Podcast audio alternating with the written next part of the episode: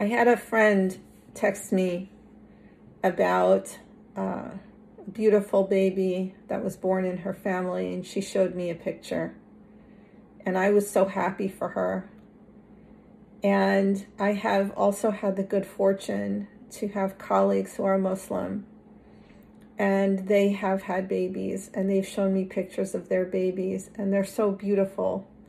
You know, whatever age they are, their faces, they're just they have that lovely innocence. It's it's God's creation blossoming.